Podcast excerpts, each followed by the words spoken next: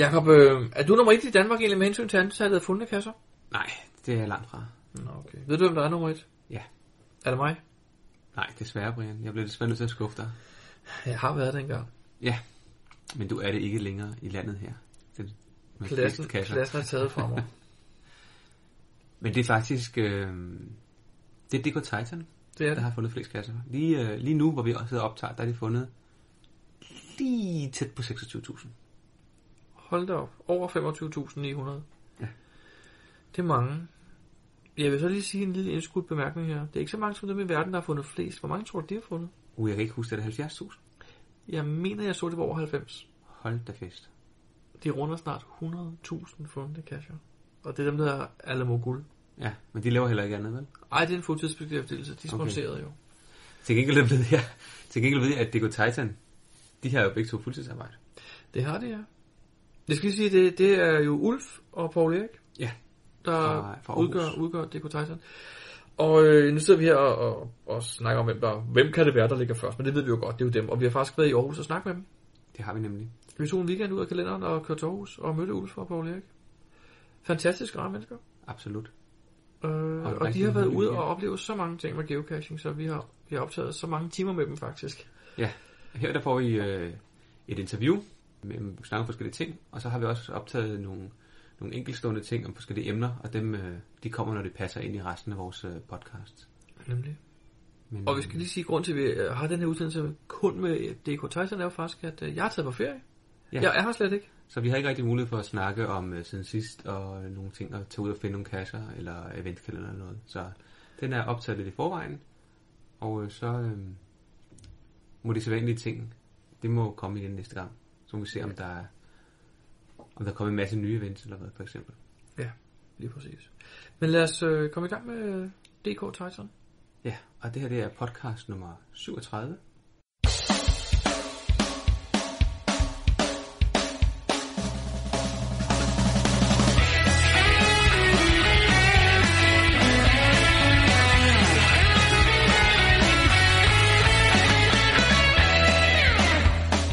Du lytter til Geopodcast, din kilde for alt om geocaching på dansk. Husk at besøge vores hjemmeside, www.geopodcast.dk for links og andet godt. Husk at du kan kontakte os via Skype, e-mail og Facebook. Vi vil elske at få feedback fra dig. Vi er ankommet hos DK Titan. Ja, vil I ikke præsentere jer selv? Jo, jeg hedder Poul Erik. Og jeg hedder Ulf. Hvor længe har I geocachet? Vi startede i 2007, da vi var færdige med at sætte hus i stand og havde sat det til salg, så havde vi lige pludselig fået fritid. Og Ulf, havde du ikke læst om det i et blad? Jo, det tror Ingeniøren, jeg. Ingeniøren eller sådan noget. Eller et eller andet. Jeg kan ikke helt huske, hvor jeg spottede det, men det var i hvert fald oplagt, at der var en mulighed for at komme ud og få noget luft og få nogle oplevelser. Så i sommerferien, da vi lige pludselig ikke anede, hvad vi nu skulle gøre, jeg er vant til at stå med en hammer og male og rulle konstant. Så oprettede Ulf en profil, kaldte sig selv Ulf A. Jeg var vist bare med som påhæng. Og dagen efter, så kunne hun jo alligevel luftes. Det var Titan dengang. Så kiggede vi sådan lidt på korten. Om der lå der en skat, der 3 kilometer sådan langt pokkervold nedad et eller andet sted ud i en retning. Og der var noget vand og noget skov. Vi gav ham snor på, og så gik vi ellers afsted. Og det var så allerede dengang, hvor vi lærte det der med, at man skal ikke gå den korteste vej. Det gjorde vi selvfølgelig. Og det gjorde ondt. Fordi der er til en masse krat. Så nogle skide steder. Så vi kom 20 meter igennem hindbær og brumbærkrat på allerførste tur, og måtte bære hunden ind imellem. Men efter sådan lidt frem og tilbage, så nåede vi da frem til en skat, og vi fik fundet den, og synes egentlig, det var sgu da meget smart. Så glemte vi egentlig det. 50 dage senere, så fandt Ulf en skat i Aarhus, hvor han så lige var kommet i tanke om det igen.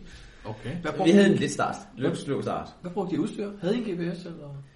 Ja, grunden til, at vi havde en GPS, det var fordi, vi skulle på ferie på Kreta i april. Ulf han havde hørt noget om, at det var helt vildt smart med, at man kunne geotag billeder på en eller anden måde. Og så det var sådan lidt manuelt, og det må du hellere fortælle, hvad du havde gang i. Ja, det var jo noget med at synkronisere uret i kameraet og GPS'en, ja. Og så kunne man med et smart program, som man kunne købe for ingen penge, få geotagget de her billeder og få dem lagt i Google Earth. Så det var derfor, I havde en GPS? Derfor havde vi en GPS. Og så fandt I efter 50 dage nummer 2. Hvordan? Jamen, I har jo så fundet mere end 2 nu. Det ved vi jo godt. I er faktisk dem, der har fundet flest i Danmark. Ja. Hvor mange har I fundet nu? 25.700 og det løse. Men der var... Jeg ved ikke, hvor mange vi har fundet i dag sammen med jer. Ej, det var kun en dejlig tur også. Hvornår blev det et mål for jer? Eller har det været et mål for jer at blive dem, der havde fundet flest i Danmark? Kun én gang. Og det var faktisk rigtig sjovt, fordi... Det var jo selvfølgelig Brian, vi fik den idé at kæmpe med, da vi lige pludselig så, at omkring 9.000... Jeg tror nok, vi skiftes til at ligge omkring de, nummer 1. Jeg kan ikke rigtig huske det. Det lå og svinge lidt. Nemlig. Det lå og svinge lidt, men det er jo lige pludselig gået op for os. Vi har egentlig fundet mange, og det var meget tæt på Brian, og så tænkte jeg, det kunne sgu da være sjovt at se, hvem det når først 10.000. Ja, det var så Brian, der vandt den kamp, men kun med et par dage vist, men det var da sjovt. Ja. Det var rigtig skægt. Det havde vi det meget sjovt med, og så har det egentlig ikke været målet siden. Okay, men det er jo lykkedes her at lave et ordentligt forspring, hvor jeg nu har 16.000, så har I 10.000 mere. Ja, det er så nok bare galt. Jeg ved det ikke. Vi er tit ude i weekenden, og så ferier. Vi er ikke hverdagskasser. Nej, det gider vi ikke. Så I er ikke i gang med streak, for eksempel? I har ikke fundet 100 dage i træk, eller 200 dage i træk, eller sådan noget? Nej, jeg tror en gang prøvede Ulf på at lave et streak. Det holdt vist omkring 21 dage. Ja, det var vist sådan. Og jeg tror, det længste vi har, det er 26.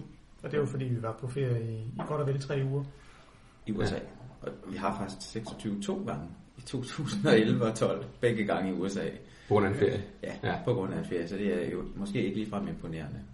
Men vi har det sådan, at vi skal have lyst til det. Det skal ikke være en plage. Det er også det, det har vi ikke bare ikke. Og det er så bare det, vi ikke har lyst til. Det er skal ud hver dag. Det skal jo være lige præcis. Lysten skal drive det, eller så det er en sur pligt, det gider man ikke.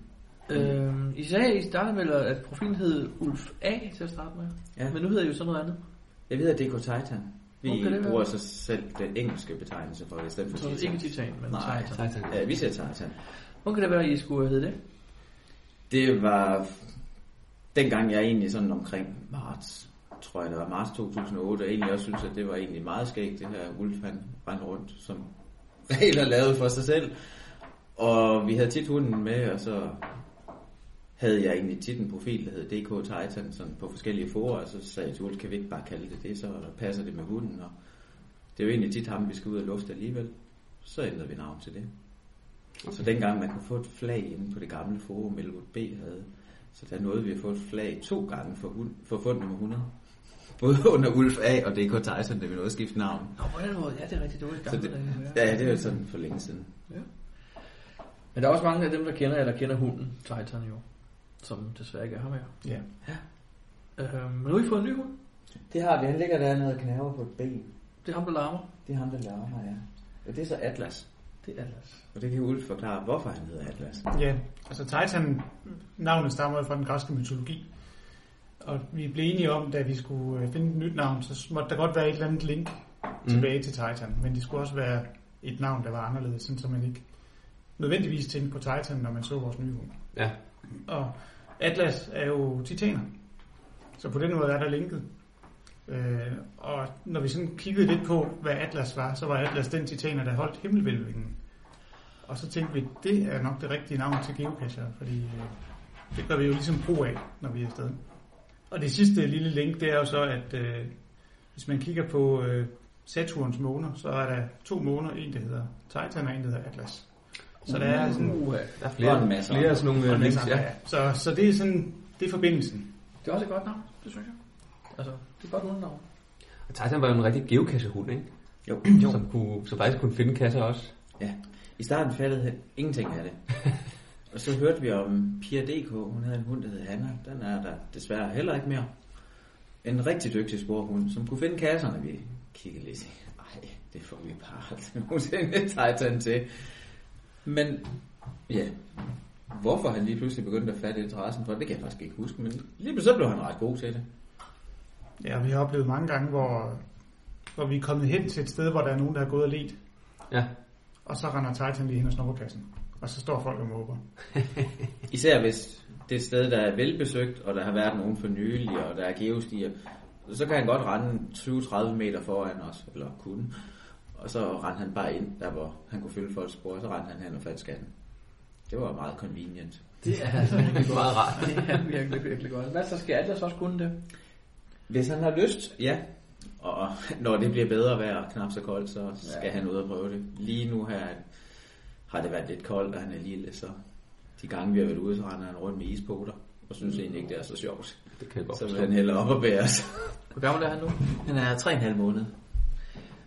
Jeg har mødt faktisk aldrig Titan, tror jeg. Men er det ikke det der samme race, er det ikke? Jo. Præcis, 100% samme race. Ja, og det er fra samme opdrætter. Okay. Ikke samme mor, men vi så Titans mor, der vi overhente Atlas. Okay. Så, og det er sådan jo fra Hellerup, de stammer. Mm-hmm. Spændende. Og hvad race? Hvad hedder den race? Det er dværgsnavser.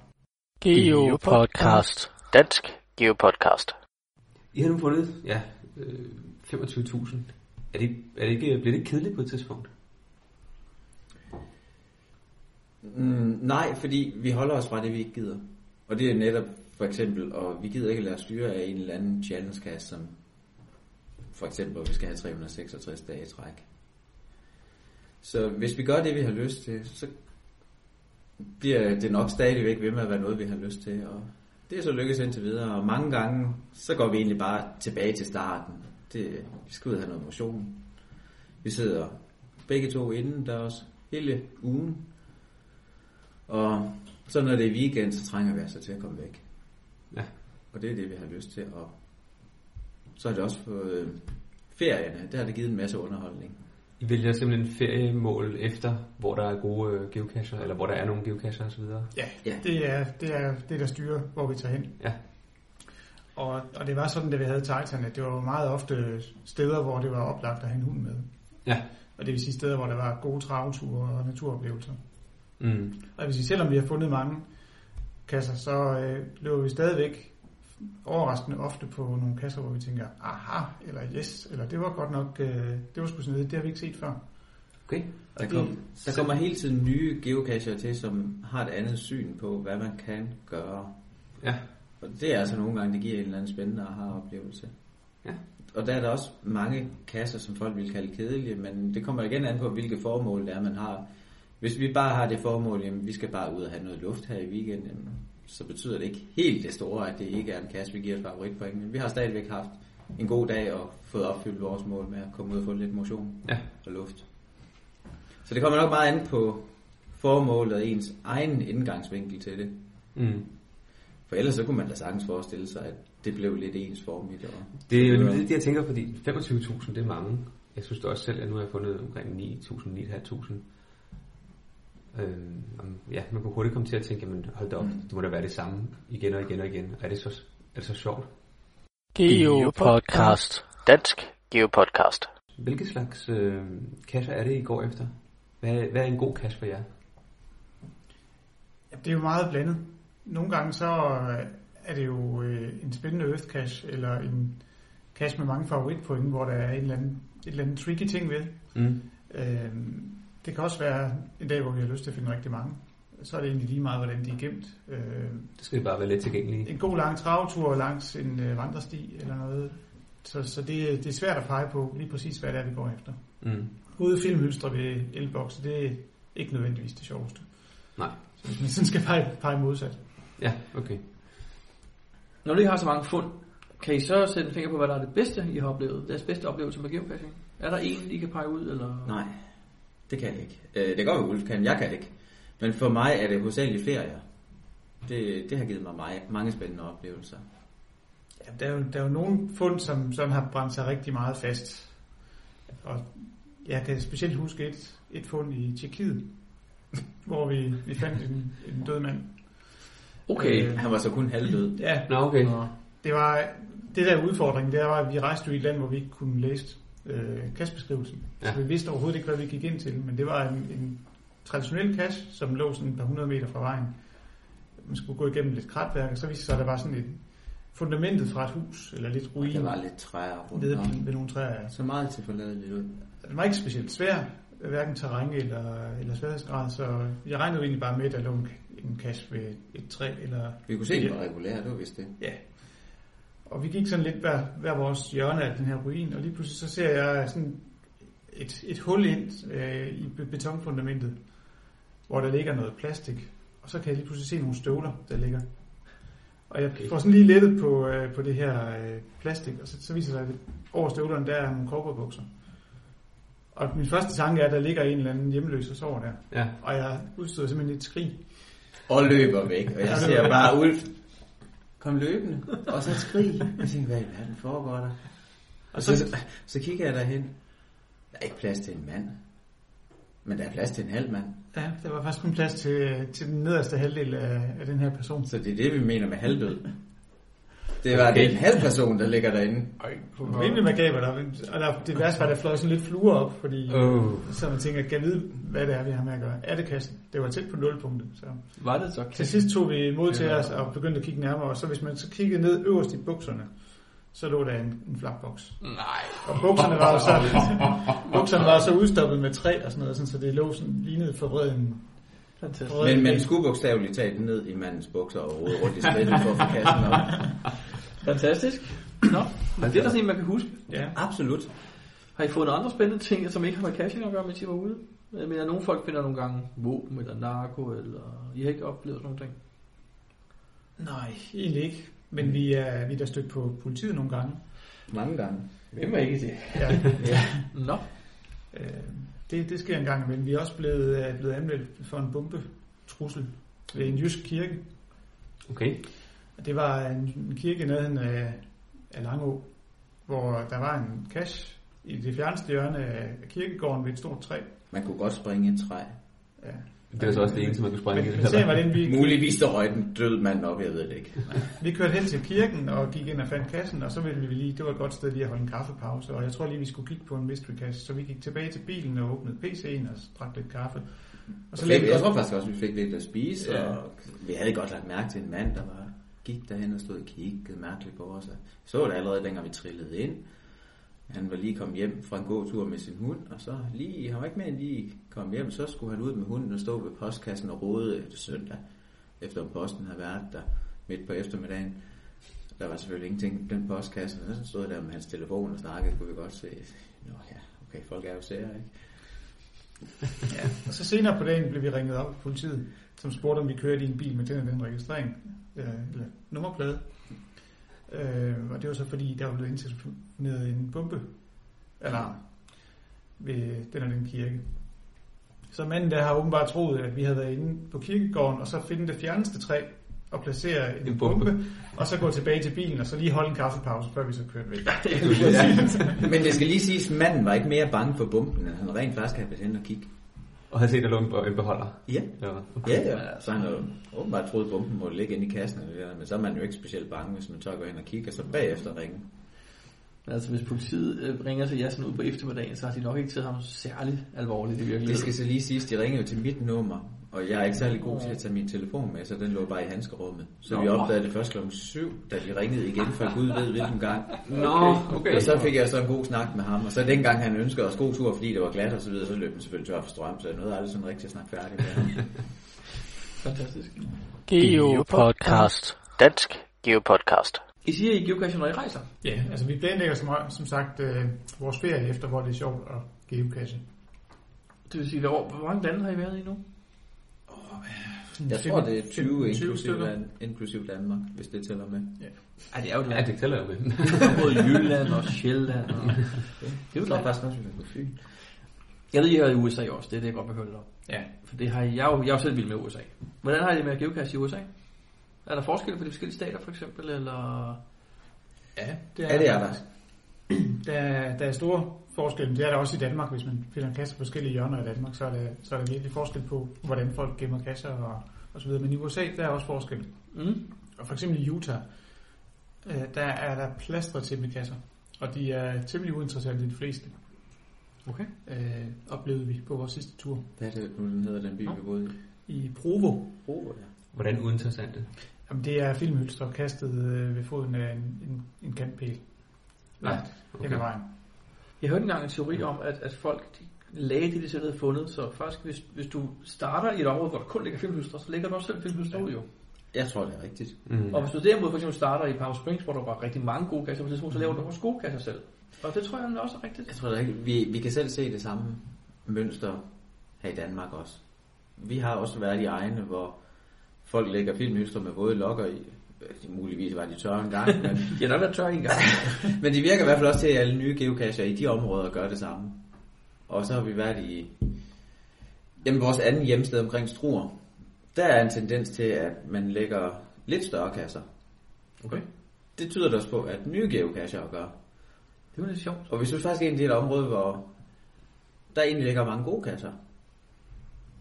Så det er lidt skægt. Altså. Jeg tror, du er ret i din teori med det der med, hvad du selv finder i starten. Det er det, du lægger igen. Det tror jeg også.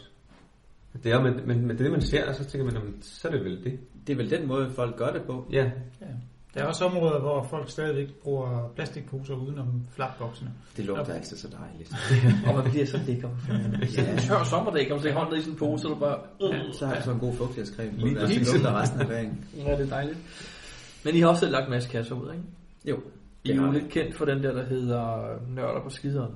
Serien hedder Nørder på skovtur. Ja, Nørder på skovtur. Ja. Mange kalder dem bare NPS. NPS? Ja, det er de 3 bogstaver. Hvor mange er der i serien? Lige nu 49, og så skal vi have afsluttet serien snart. Med nummer 50? Ja. Hvad har I fået af responses på den? Synes folk om dem? Dem, der kan lide misbrydes, synes vi har fået rigtig god respons, men der er selvfølgelig altid nogen, der ikke kan lide udfordre det misbrydes. Ja, det hører vi så nok ikke om. Nu siger du udfordrende. Det er jo, ja, de lader jo nok være med at løse den. Ja. Du skal have dem til udfordrende. Er de svære? Ja, det er de. Tankegangen er simpel. Utrolig simpelt. Ja, men ham, der har lavet opgaven. Sådan er det jo. Opgaven. Ja, og det er nok også faktisk mange, der synes, efter de har løst dem. Okay. Men de er som regel pakket godt ind. I røg og twist. De er meget visuelle.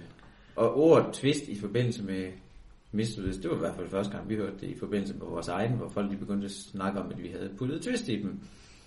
Okay. Nå, det har jeg aldrig hørt før. Nej.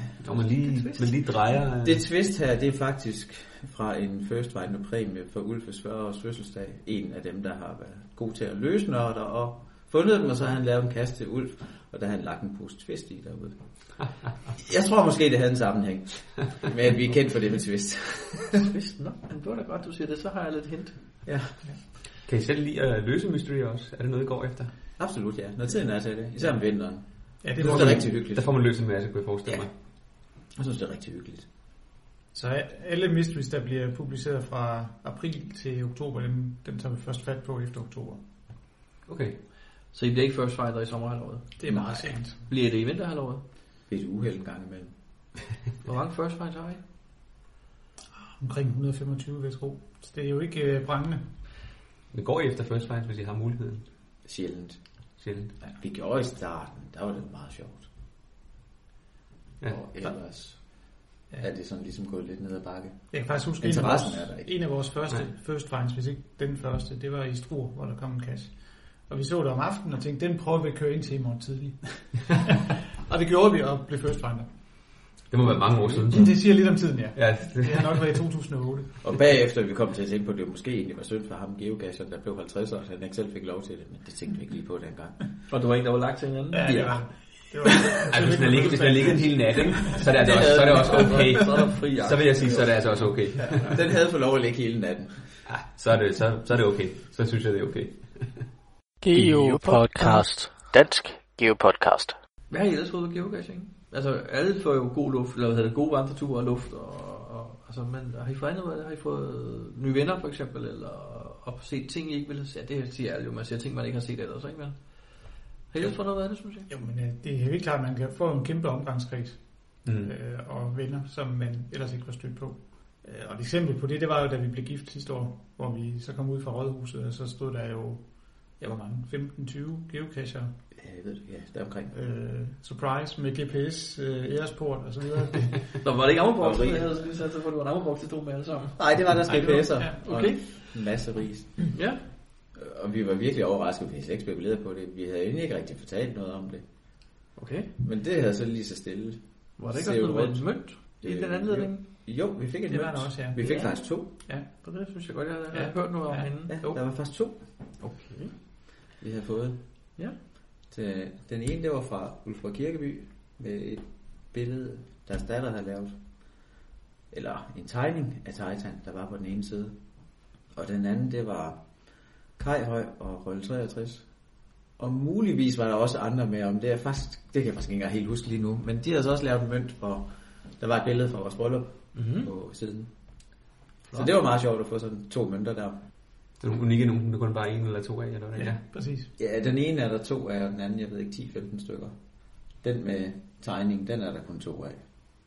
Og den anden var der lidt flere af, til dem, der var med til brylluppet. Mm. Men nu vi snakker coins, det er jo også et eller andet, som vi går en lille smule op i, har hørt. Mest ulv. Ja, det er rigtigt. Ja. Der står en god bunke aktiverede mønter inde på regionen. Jamen, jeg kan se over, der står jo de første 10 albums. Ja. Sådan, jeg kan se 14 herfra. Hvis det er 14, et par af dem er tomme. Nå, okay, I snyder. Ja. Nå, de ikke engang pakket op. Jeg tror, der er vel godt 500 aktiverede mønter i samlingen. Så, som en ren samling, som altså ikke, det er ikke nogen, vi sender ud. Nej, det gjorde vi i starten, og efterhånden så opdagede vi jo, at de fleste af dem, de gik tabt. Ja, desværre. Så den eneste måde, vi har mønter til at rejse rundt nu, det er ved, at vi har den mission, at vi skal rejse fra geocacher til geocacher. Ikke fra cache til cache. Ja. Så der er lidt mere styr på, at de kommer videre. Virker det? Overholder folk det? Nej. Nå, nej, den ene... Okay, det er også meget god idé. Ja, det synes vi også, men vi har så skrevet, at man gerne vil logge i det event. Det skulle vi nok lade være med. Nå. Vi havde to gange, og den ene, den rejser stadigvæk.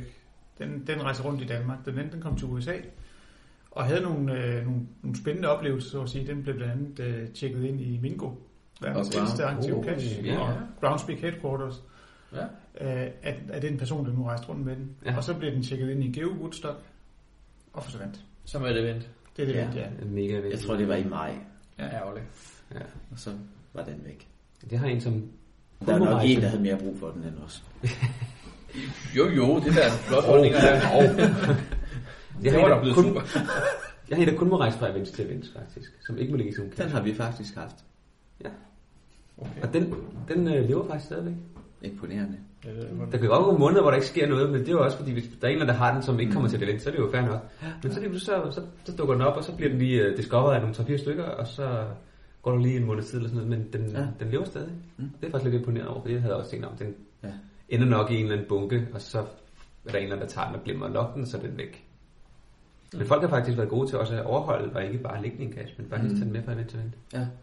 Altså vi sender ikke selv mønter ud, men vi kan godt lide at flytte andres mønter og forsøge at hjælpe mønter afsted. Når vi rejser så meget, som vi gør, så har vi som regel rig mulighed for at hjælpe nogle mønter afsted. Rundt, ja.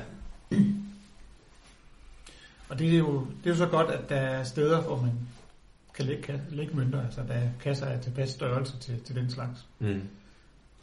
I har også fået lavet en mønt selv, ikke? Med Titan på. Ja. Ja, vi fik lavet en i 2010 med Titan på. Ja. Og den blev lavet sådan set i forbindelse med Nørder på Skovtur-serien. Det var sådan, at vi havde tænkt, at vi holdt projektet hemmeligt, og så i forbindelse med nummer 25 i serien blev offentliggjort. Det var termins prøve. Mm-hmm. Så skulle der være en ekstra præmie til første og anden finder. Okay. Så der var en mønt til hver af dem som bevis, eller som præmie. Ja. Og så er vi faktisk også gang med at lave en ny mønt, som er næsten færdig. Vi modtog prøvetryk af den her i forgårs, som også er en Titan-mønt, en mindemønt for Titan.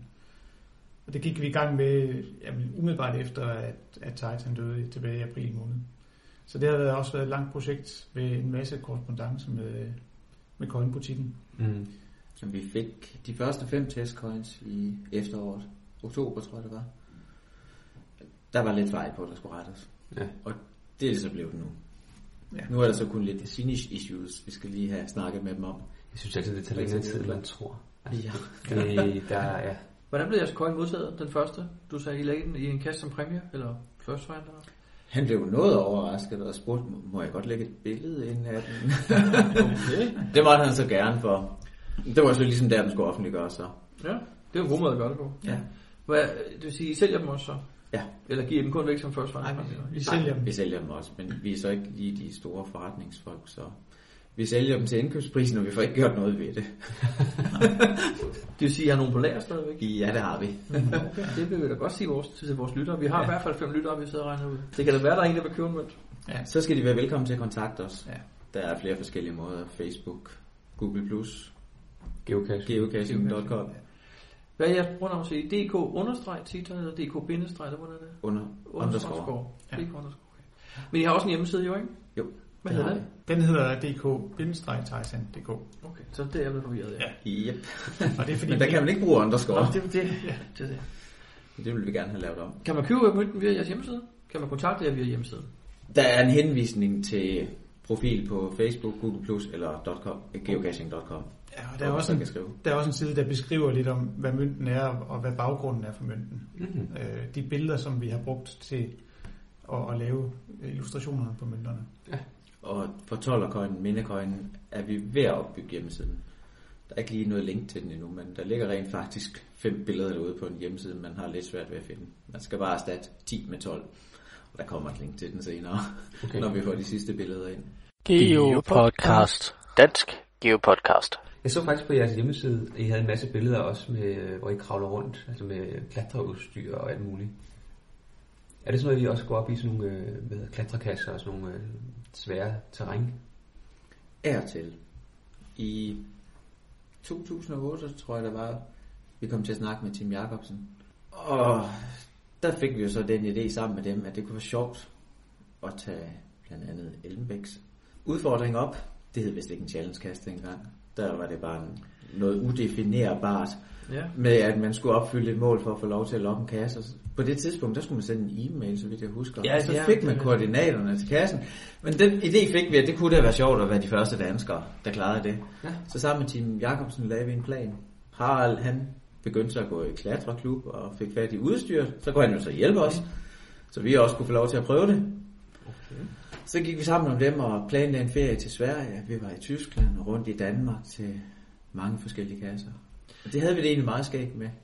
Så det er ikke fordi, vi specielt meget går op i klatreudstyr eller klatrekasser, men vi synes, de oplevelser, vi havde sammen med dem, og de kasser, der var i den forbindelse, det var rigtig sjovt. Mm. Blev I så de første danskere?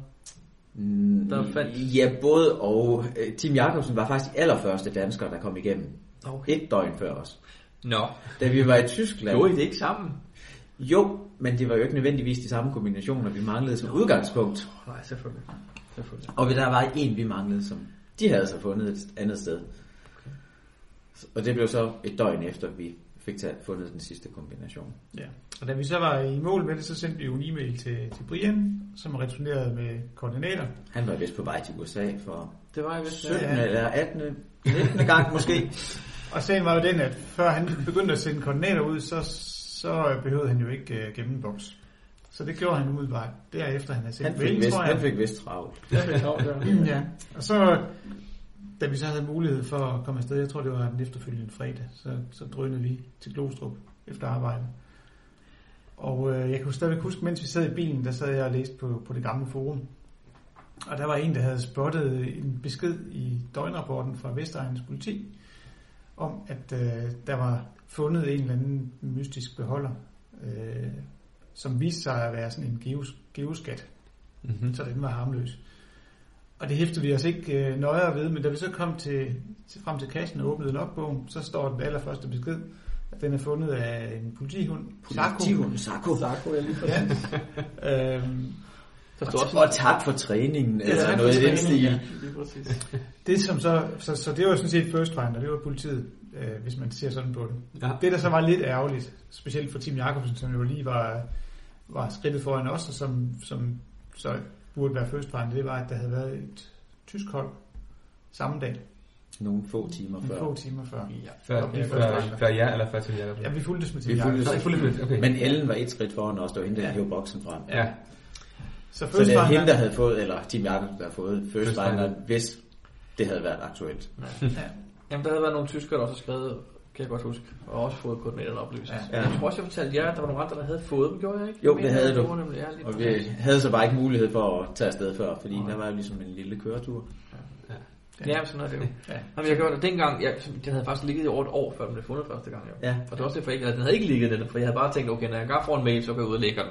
Ja. Der var ingen grund til, at den ligger der et år. Men ja.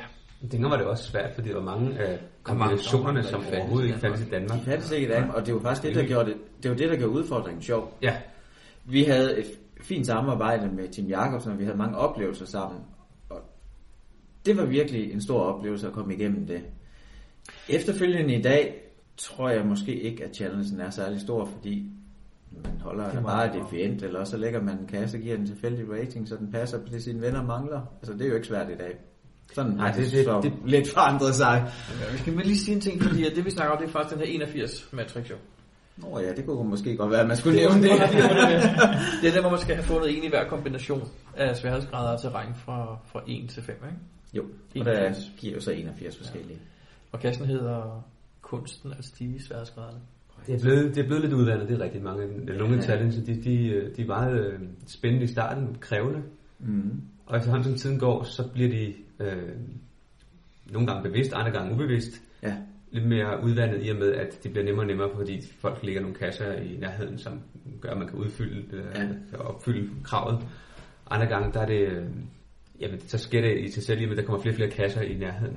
Så selvfølgelig, jo flere kasser, der kommer i Danmark, så gør det nemmere at opfylde kravet. Og det er jo helt okay. Jeg synes så, det er lidt trist, når man gør det bevidst. Lægger en kasse med det formål at opfylde en challenge-kasse, frem for at lægge en kasse, der er god, og så bagefter rater den. Jamen det er også det, for jeg husker, der kom det her event, var det i Aalborg på et tidspunkt, der hed noget med 81 eventet. Jeg tænkte bare fra starten af, det der, jeg var ikke engang med, for jeg gad ikke. Jeg tænkte, hvis du nu skulle ud og lægge en 3,5-4,5, hvordan ved du så præcis, den bliver det? Altså det må være sådan, at man kunne udlægge kassen først, og så vurderer bagefter, hvad den har. Mm. Og jeg tænkte, det må blive udvandet. Og jeg husker ikke, hvad med. Jeg gad ikke. Ja. Mm. Du var vist op. Var du ikke til eventet? Nej, jeg var ikke til eventet. Ja. Jeg var med til eventet. Ulf var på vej hjem fra Norge på det tidspunkt. Jeg var med til eventet sammen med nogle andre venner, og Ulf og jeg, og tror det var TBKC, vi tog det op igen dagen efter og fandt nogle flere. Det var rigtig gode kasser. Det var det. De var spændende og gode at finde, men ratingen, den kunne et barn lige så godt have taget en label og bare sat på, og så skrev 2 forskellige tal. Ja, okay. Indimellem. Ja, det var lidt synd, men de havde gjort meget ud af det, og det var spændende kasser og gode kasser. Jeg synes bare tilgangsvinklen til det havde taget en drejning, der gjorde det udvandet og forkert. Ja. Det fik jeg også mange skæld ud for på forum, dengang jeg ytrede min mening om det, inden eventet blev afholdt, men efterfølgende er der så nok mange, der måtte indse, at det nok var rigtigt. Ja. Man kan i hvert fald se, at selvom efter vi gennemførte den der challenge første gang, så har vi jo egentlig ikke på nogen måde gået efter det. Men på trods af, at vi egentlig bare har kasset, hvor vi har haft lyst, så er vi jo allerede oppe og have gjort det 5 gange. Har I fået alle kombinationer 5 gange nu? Ja, og det er tilfældigt. Så det viser lidt om, hvor meget lettere det er blevet. Ja. Det synes jeg er flot. Jeg har siddet og kigget mine igennem, jeg har faktisk nogle af dem, jeg stadig kun har 1 gang. Jeg tror faktisk også stadig, at der er nogle, hvor jeg kun har 1 af. Mit nyhedsforskning var at prøve at lave 2 eller 3 i alle kombinationer, bare, men ikke engang sikkert, det lykkes jo. Vi gik så rent faktisk efter at få alle sammen 2 gange. Det var egentlig ikke for at runde den 2 gange, det var mere fordi, at der er nogle kasseejere, som er til at ændre kombinationen, og det har vi også før set ske. Ja. Så lige pludselig, så er det en, der går ned fra 2 til 1, og så derfor tænkte vi, at det er måske ret nok at have 2, fordi så har vi den stadigvæk 1 gang. Ja. Okay, ja. Og det ser vi samtidig, at de falder ned, og så nogle gange, så går de også op i stedet for en, der vi havde få, og så er den røgnet op i stedet for. Det går begge veje. Men... det var rart, og nu er I så 5 simpelthen, altså. Ja. Det synes jeg er flot. Og vi er egentlig ikke gået efter det. Okay. Men det er jo takket ved alle de der kasser, der bare bliver lagt med en rating, fordi der er få kombinationer af dem. Geopodcast. Dansk Geopodcast. Hvad så nu, når man har så mange fund, som I har? Har I så nogle mål at gå efter? Jeg mener, I har udfyldt jeres 81 matrix 5 gange, og I har sikkert også fundet alle de datoer, kasserne er udlagt på, og måneder siden starten, og I har sikkert udfyldt det hele efterhånden, har I ikke? Hvad har I? Har I nogle mål? Nej. I har ikke noget, I går efter? Jeg kan ikke huske noget lige nu. Nej, egentlig ikke. Men det sidste store mål, vi havde, det var jo at finde alle udlægningsmåneder. Ja. Så sidste år, der besluttede vi os for at begynde at gå efter det sådan mere målrettet på vores USA-tur. Ja, vi havde forventet, at vi kunne færdiggøre det i 2013. Ja, for jeg havde siddet og kigget på og lagt en rute efter. I princippet kunne vi komme forbi alle de måneder, vi manglede. Men der var nogle af de her kasser, der lå meget højt i bjergene. Ja. Og vi var der i maj måned, og jeg kunne se, at det ville nok være vanskeligt at komme frem, simpelthen på grund af sne i de her områder. Men af en eller anden grund, så var vi heldige, at det lykkedes at finde alle de der kasser, vi gik efter. Så vi gennemførte den på vores tur. Og der er jo også en challenge-kasse, Jasmer Challenge, som man så er kvalificeret til, når man har alle udlægningsmåneder. Og sjovt nok, så lå der jo sådan en Jasmer Challenge i Oregon lige på vores rute, så den trillede vi forbi. Dagen efter fik den sidste. Jeg tror nok, der ligger 18 i USA af dem rundt omkring i staterne. Det er mit færdigt i 6, kan jeg huske. Der lå også en Jasmer. Det kan godt være, jeg kan ikke huske det. På et autoværen lige ved en lille bro. Kan du ikke huske det? Det er rigtigt, jo, det kan jeg godt huske. Det kan jeg godt huske. Ej, den her, den lå faktisk rigtig flot, den vi fik. En Ammerbogs ind i et stort, gammelt træ, det der var tilbage af den. Lidt ude i noget skov. Den lå rigtig flot. Så det var i sig selv var jo en fin tur ud til den. Hvorfor har vi ikke sådan en Danmark af? En Jasmer Challenge? Jeg tror, det er, fordi der er mange, der synes, den er for svær, fordi man skal ud og rejse, og det er svært at lægge de kasser, der skal til for at finde den. Og så tror jeg, der er mange, der ikke har lyst til den. Det er jo sådan et eksempel på en kasse, hvor man ikke kan gøre det lettere. Det er jo perfekt lidt, fordi jeg synes også, det er selv, folk udvander de her challenges. Ja, for eksempel Jakobsen ABC Challenge. Der er jo blevet udvandet ved en eller anden af nogle kasser, Z, X og O og sådan noget, lige op ad den. Ja. Det er jo lidt ærgerligt. Det vil du ikke kunne gøre med en Jasper. Du kan ikke udvande den, og det er jo en fordel. Til gengæld kan det godt blive sværere og sværere, hvis der er nogle af de gamle kasser, der forsvinder. Ja, det kan jo bare endnu bedre. Men er det overhovedet muligt at løse den her challenge, uden at komme uden for Europa? Nej. Man skal til USA. Jeg kan ikke huske det, men der er 1 eller 2 måneder, der mangler. I hvert fald maj. Maj 2000. Maj 2000, den findes ikke i Europa. Hvad dato i maj var det startede? Kan I huske det? Jeg mener, det var 3. maj. 3. maj? Jeg tror, den ældste, vi har det... Hvad er det? 10. og 12. 12. maj, tror jeg. 12. maj. Hvad er det, så Kassi har fundet? Er det Mingo? Nej, den har vi ikke fundet. Det er kun vores mønt, der har fundet den. Og det tæller næsten. Altså, vi har et billede af den, inden den blev moklet for, jeg ved ikke, den er vist været moklet mange gange, ja, Mingo her på det sidste. Og det, inden den begyndte at blive moklet, der har vi et billede, hvor der er taget med mønten foran kassen, der ligger der. Jeg tænker på, om moklet er det rigtige ord. Hvis man... Den lå ned i et hul. Hvis man fylder huller med beton, er det så moklet? Det er jo det, der er sket, jo. Ja. Lad os kalde det herværk. Ja. Jeg ved det ikke, eller også en, der... Jeg ved det ikke. Nej, det er det, jeg har fundet. Jamen, jeg mener, den hedder GC12. Nå, hvor var det? I Oregon. Okay. Kan du huske? Jeg kan ikke helt huske udlægningsdagen, men det er der omkring midt i maj. Det er fra 2000 i hvert fald, ikke? Ja, altså 10. og 12. maj. Ja, GC12, så må det være fra starten. Altså, jeg tror, men man kan ikke helt tage efter de GC-nummer, fordi de blev tildelt efterfølgende halvt år efter, og så tog man stat for stat og tildelte. Det tog dem lidt tilfældigt, hvad man skal sige, da man startede GC-nummerne op. Ja. Så derfor kan man ikke regne med det. Nej, det hørte jeg også i en podcast på et eller andet tidspunkt. Ja. Men GC12 og GC17, de lå tæt på hinanden, og det var sådan de to, vi manglede. Okay. Så det var meget belejligt, at vi lige kunne tage dem på samme tur. Det der var lidt spændende, det var dels at der stadigvæk var sne, når man skulle op til GC17, og var det til at komme derop. Det havde vi egentlig ikke regnet med på forhånd, men jeg tror en uges tid før vi nåede til stedet der i Oregon, det vil sige undervejs på vores tur, så begyndte der at komme nogle lokninger. Der var en finde, som havde været i Oregon, som havde lokket den. Okay.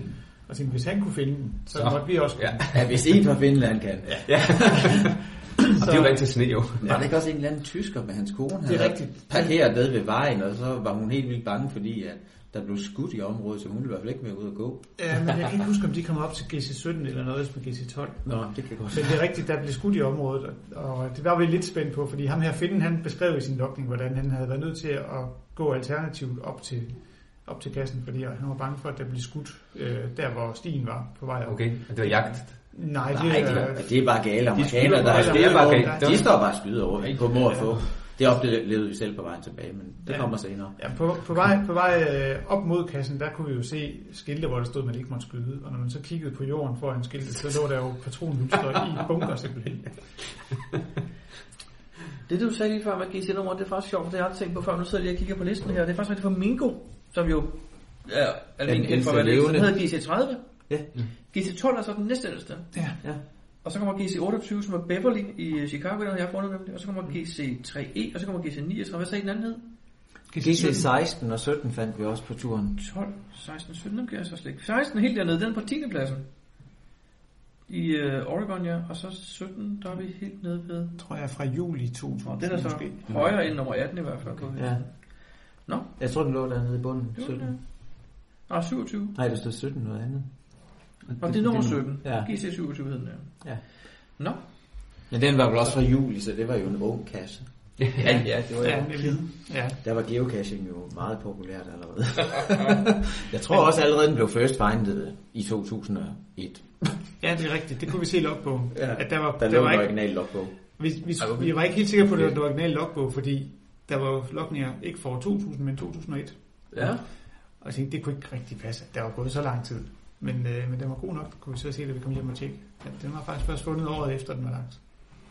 Lå den langt væk fra vejen? Der var en lang, flot gåtur. Ja, det var det. Langs en bjerg, rødt noget af vejen. Og... Jeg læste faktisk om en kasse i Kuala Lumpur, som en mand havde lagt ud ved et meget flot vandfald. Og efter, nu er jeg bange for, at jeg bider mig i tungen bagefter. Men jeg mener, det var 5 år. Var det ikke blevet fundet endnu, for han kunne have fjernet det, der havde lagt den, så kan han altså ikke have lagt det mere. 5 år i Kuala Lumpur. Ja. Jeg mener, hallo? Nå, vildt. Da vi så skulle afsted, der var stadigvæk en del sne. Vi kom kørende i vores lille tohjulstrækker. Og 300 meter før, så var vejen altså skyllet væk af smeltevand. Ja, før parkeringspladsen. Så der skulle i hvert fald have været noget af en firehjulstrækker til. En god frihøjde for at køre der. Ja. Så vi fandt et sted at parkere der 300 meter før P, og så gik vi op til P. Vi kunne godt se, der holdt en truck. Vi gik ind til kassen, og efter lidt, vi fulgte det der waypoint. Der var faktisk en rigtig god beskrivelse med, hvordan vi skulle følge og waypoints. Mm. Og komme ind, og så begyndte der at komme sne. Vi begyndte at gå oven på sneen. Det var dejligt hård. Men vi kunne se, den var høj. Op til 1 meter nogle steder. Så der var stadigvæk en del sne. Der var så lidt til sidst, der gik vi lidt alternativt, for der tabte vi lidt det der sti, der skulle være. Vi kunne ikke rigtig finde den mere, fordi det var jo bare sådan en. Mm. Så vi vidste gik ikke helt, hvor stien var. Så vi gik lidt ned af bjergsiden. Så vi kom derhen og fandt kassen med den originale logbog.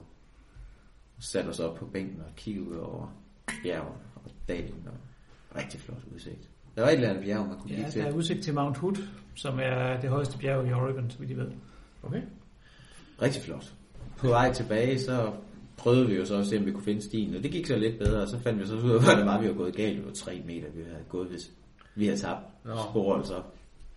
Så det kunne vi så se, så kunne man så se sin egen fejl på vejen tilbage, men, og så nåede vi ned til den parkeringsplads, hvor den truck stod, og så kunne vi bare høre skud. Det gav ekko ud over dagen, det stod og skød.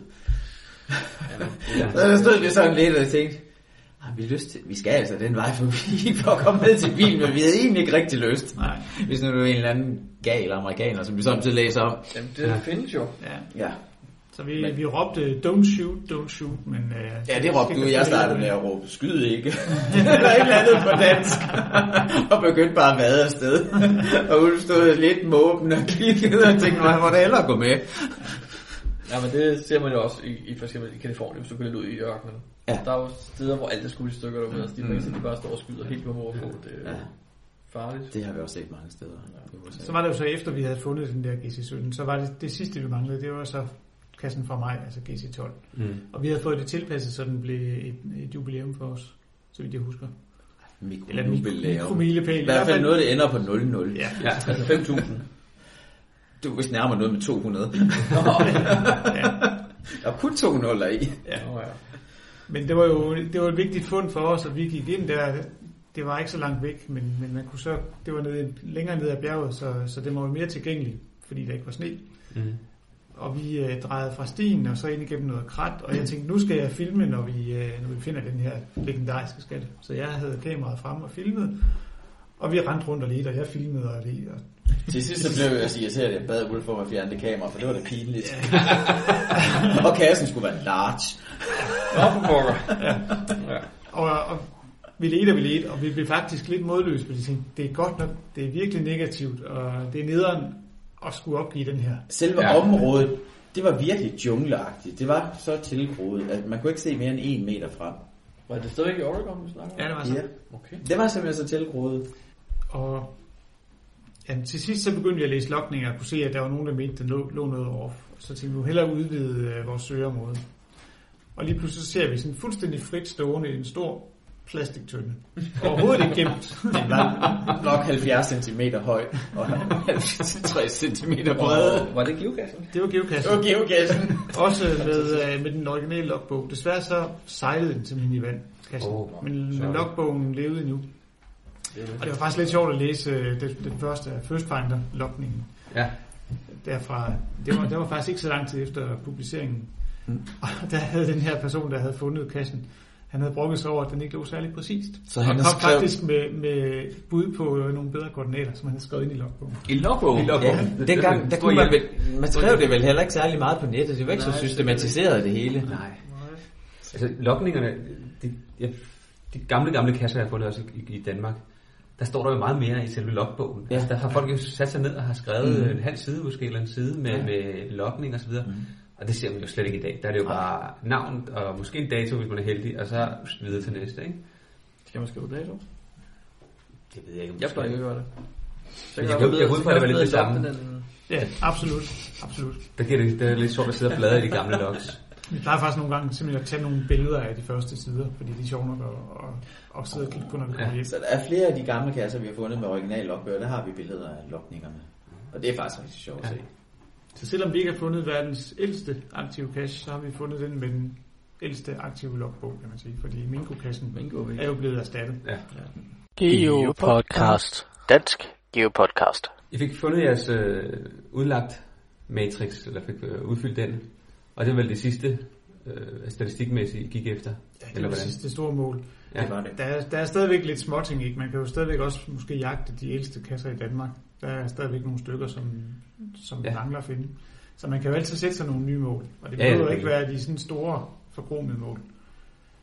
Og der er lige kommet en challenge-kasse i Randers, eller deromkring, tæt på Randers, udlagt af 2 gange G, og den handler om, så vidt jeg husker, de 10 ældste traditionelle kasser i Danmark. Ja. Den kunne jeg faktisk ikke godt se mig. Jeg synes, den kunne være meget sjov. Det kunne sikkert give en god oplevelse at komme rundt til dem lige så stille. Det er ikke noget, jeg gider at tæske rundt efter hurtigt, men lige så stille kunne det være meget sjovt. Så nogle challenge-kasser kan I godt sætte jer op til at sige, den må vi gerne, dem vil vi gerne prøve at løse, eller prøve at opfylde. Ja. Men hvis der kommer en eller anden tøm Jørgen Kommune for kasser, så vil jeg nok bare sige, jamen, det er sikkert nogen, der vil få det sjovt med. Det vil bare ikke også. Så det kommer lidt an på, hvad det er. Selvfølgelig. Hvor lokalt. En challenge-kasse kan være meget lokal, altså for lokale, hvor det ikke er sjovt som turist. Jamen, der var nemlig en eller anden på et tidspunkt, hvor man skulle tømme en eller anden kommune eller sådan noget. Det kan jeg huske, at jeg har set. Hvor jeg også bare tænkte, det er fint. Det når jeg nok aldrig at opfylde, eller skulle få det 500. Der er også en Fyns challenge, ikke? Du skal have fundet ikke antal kasser på Fyn og sådan noget. Ja, der er faktisk en, der hedder 1000 kasser i Aarhus Kommune. Ja. Den har vi så fundet. Det er jo vores nærområde. Det var det. Altså, hvis jeg havde en, der havde 1000 kasser i København. Vi var prækvalificeret, da den kom, så jeg kan jo ikke ligefrem sige, at vi er gået efter. Nej. Men I har 2 nærområder jo, faktisk. Ja, fordi vi har lejligheden i Aarhus, og så hænger vi på huset i Struer, fordi det ikke er så let at sælge noget fast ejendom derude. Nej. Men det må da være meget rart, hvis man ligesom får tømt det ene nærområde, så kan man bare skifte. Eller har I tømt begge områder nu? Eller er der noget at tømme i Struer? Vi er ikke særlig gode til at være støvsugere. Nå. Hvis der er noget, vi ikke gider, så lader vi det ligge. Okay. Og det vil sige, sådan en challenge, der hedder tøm alt inden for 3 km fra dine hjemmekoordinater, det er ikke jeg. Det sandsynligvis ikke. Nå, okay. Hvad er I ligge? For eksempel challenge-kasser, vi ikke gider. Okay. Hvis de ligger meget tæt på, altså der ligger nogen her tæt på, og netop den, du siger der med tøm inden for 3 km radius, det vil vi aldrig klare, fordi der ligger nogle challenge-kasser, vi bare ikke har lyst til. Og det er for eksempel streak. Jeg kan ikke engang huske, hvor tæt de ligger på os, men der ligger nogen her omkring. Okay. Det er så nogle andre, der får det sjovt med dem. Det bliver bare ikke os. Okay. Men I finder alle mulige forskellige slags kasser, synes jeg. Altså nu snakker vi om, I har taget matrixen for eksempel. Jeg ved også, at I går efter powertrails. Det gør vi også, når lysten er til det. Ja. Har I prøvet sådan nogle powertrails? Ja, vi har prøvet det i Norge. Sverige prøvede vi i en vinter, det var godt nok ikke nogen særlig stor oplevelse. Der skulle vi jo sådan tak, tror jeg. I lavede sporene til os, så vi kom bag. Det er rigtigt, det kan jeg godt huske. Vi snakkede om, at vi måtte have banet vejen for jer. Ja. Det var i december. Ja, der var masser af sne. Eller 11? 10, tror jeg. 10, 9. Ja, måske endda 9. 9, ja, det var faktisk, vi stod helt tilbage i 9. Ja, det var sgu nok. Tiden går hurtigt. Ja. Så har vi prøvet i USA og i Tyskland. Er det powerspails, eller er det bare mange kasser? Jeg tror bare, det er mange kasser. Det er lige, hvordan man definerer det. Kasser er meget i Tyskland. Ja. Gør man det, når man bor i Jylland? Sådan, er det nemmere? Der er en eller anden psykisk grænse med den der bro, man skal over. Så det er rigtigt. Det koster penge, og hotellerne er dyre, og så er det billigere at køre til Tyskland. Fordi når vi skal prøve noget nyt, så er vi til Malmø jo. Ja. Altså, eller Göteborg eller sådan noget. Ja. Men der går nok også en bro, men det er så nemmere. Det er nemmere lige. Der er ikke så langt over til Malmø faktisk, kilometermæssigt, tidsmæssigt. På en eller anden mærkelig måde, Danmark blev opdelt i øst og vest. Nej, men Tyskland er et godt rejseland, og det er også et godt cashland. Altså jeg ved jo, der er noget med en stand-up-komiker i Tyskland, der snakker om geocaching, og det er derfor, der er så mange tyskere, der kender til det. Okay. Det har vi så aldrig hørt om. Nå, det ved vi, fordi vores klostrup-venner, Pia og Jan, de har nogle tyske venner, der fortæller det her, at der er en ret kendt stand-up-komiker, der snakker meget om geocaching. Så der er rigtig mange tyskere, der ved, hvad det handler om. Ja. Og hvis man kigger på kortet over Europa, så er det jo suverænt det land, der ligger flest kasser i også. Ja. Altså, det er jo vedet i kasser. Ja, det er det godt nok. Og det er vist et land, hvor der kommer lige så mange lokninger som USA, selvom der selvfølgelig er... Jeg synes faktisk, at jeg så en statistik om, at der kom flere i Tyskland end i USA. Altså selvom der er flere kasser i USA end i Tyskland. Hvordan er kassekvaliteten så? Hvad har I meget svingende. De laver ekstremt gode kasser, og så laver de mange filmmønstre. Så de har virkelig fra den meget lave ende, men hvor du finder mange. Men til gengæld, så ligger de tit på en pæn rute, hvor man får en god gåtur. Så du skal, hvis du inde i hovedet kan sige til dig selv, jeg er ligeglad med, at det er filmmønstre, og der ligger 50 af dem, så kan du få en god travtur, hvis det er det, du har lyst til. Ja. Så igen, det kommer lidt an på, hvad er det, du har lyst til, og hvordan er dit indgangsvinkel til det. Hvis du er positiv, og tager det for det nu engang er, så er det en fin nok oplevelse, hvis det er det, man lige har lyst til den dag. Og så har de til gengæld også nogle af dem med flest favoritpoint i hele verden. Jamen det har de jo. For eksempel den hedder, nu ved jeg ikke, har I fundet den hedder Foss Margarine? Ja. Har I det? Det var også nogle 25.000. Er det rigtigt? Den ville jeg så gerne finde. Den tager vi en dag. Ja, det kan vi gøre. Vi vil rigtig gerne snakke om den. Vi vil nøjes med at anbefale den og sige, at den er fantastisk. Den er turen værd. Det er absolut turen værd. Ja. Der er også nogle andre tyske, der har vildt mange favoritpoint i år. Har I fundet andet i Tyskland, I kan nævne sådan lige? Men der er en speciel type kasser, eller en idé, som er lidt udbredt i Tyskland, og det hedder Ehrentafel, eller Field of Fame. Ja. Ideen går ud på at finde et område. Jamen det er sådan et hyldestområde, eller hvad skal man sige? Ideen går ud på at finde et sted, typisk en skov, hvor der er en masse plads til nye kasser. Og så bed de regionale geocacher om at lave en kasse selv, som hyldest for sig selv, så får kassen ind. Eller i hvert fald som en repræsentant for en selv, som må man lægge det, man har lyst til, men som man gerne vil kendes for på en eller anden måde. Det er en rigtig god idé. Og det gør jo, to ting. Dels så gør det, at der kommer et område med meget stor koncentration af kasser. Ja. Og dels så bliver de meget forskellige. Der er nogen, der vil lave klatrekasser, nogen, der vil lave nogle fiffige gemmemåder, og nogen, der bare vil lave en god beholder gemt på traditionel vis. Så der er en rigtig god blanding af oplevelser som sted. Findes det mange steder? Vi har besøgt 3 steder, så vidt jeg husker. Ja, der findes nede i nærheden af Koblenz, og så findes der nede i nærheden af Nürnberg, tror jeg. Og tredje sted, det kan jeg faktisk ikke huske. Jeg kan ikke huske, om det var Koblenz, hvor vi synes området mindede om Silkeborg. Jo, det var det. Det kender du jo, Brian. Der har vi jo tæsket der rundt i dag. Det behøver vi ikke. Der bakker. Det er ikke noget for mig. Det var et rigtig flot område. Jeg synes, det er en god idé. Det kan jeg faktisk også godt lide. Ja. Det gør jo, at der er nok ikke så mange, der bare ligger i en eller anden tilfældig dårlig kvalitet. Der lå nogle ganske få kedelige kasser ved foden af et træ, som var et filmhylster, men dem var der ikke så godt mange af. De fleste, de havde gjort lidt ud af det. Mange bytteting, en speciel kasse og en flot kasse. En af de allerflotteste, der kom vi gående sådan ud af en bjerg, et eller andet. Ja, en højderyg.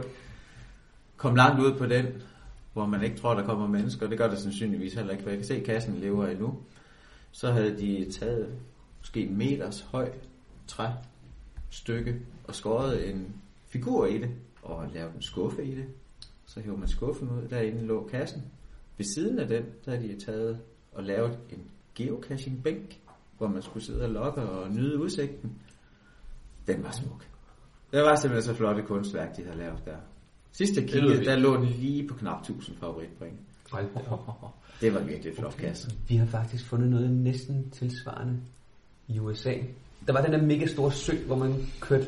der var en bro henover, og det tog... Det var 30-40 km lang, den der bro. Det er rigtigt, jeg ved, hvor du er nu. Og det var der på hjørne, var der også sådan en stor... Det lignede en sten, men det var faktisk lavet af plastik eller et eller andet. Glasfiber, tror jeg. Glasfiber, ja. Mm. Og der var der også en bænk, og da man satte sig der, så var der også et eller andet, man kunne åbne, og så var der geocache derinde. Og hele det der sådan lille hjørne med det lille parkagtigt, det var simpelthen lavet til geocacheren. Mm. Det er helt fantastisk. Det var helt det der. Ja.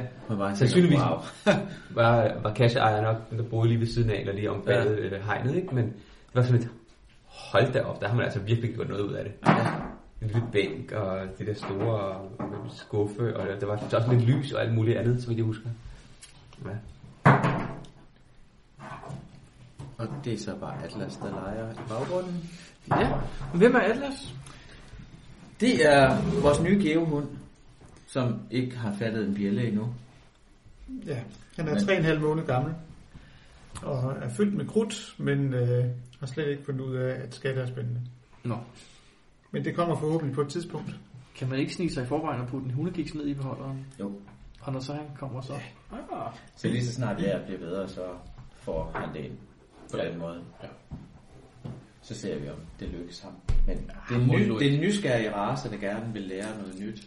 Er det det? Ja, det er en meget nysgerrig race. Og de bliver meget brugt til at gå spor. Så det ligger jo i næsen af dem. Det er perfekt. Det sker der, fordi han snavser. Ja.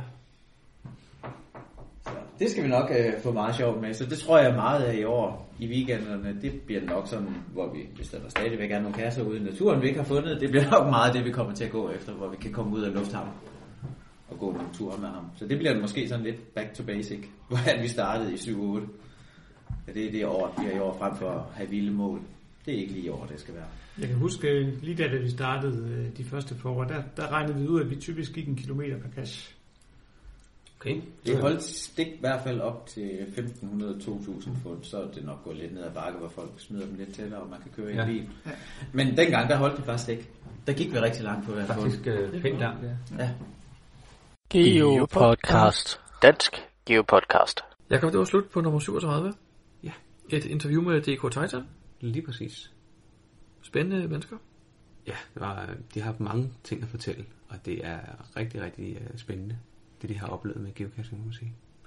Hvis vi har nogen, der sidder og lytter hele vejen igennem, og undrer sig over, at der ikke kommer en eventkalender nu, så er det altså fordi, at vi har en lidt speciel podcast den her gang. Og den slutter bare her. Det gør den nemlig. Og det er fordi, at du er på ferie. Ja, jeg har slet ikke. Jeg sidder faktisk et andet sted. Ja. Så det bliver næste gang. Ja, det bliver næste gang. Ja. Tak fordi I lyttede med. Yes.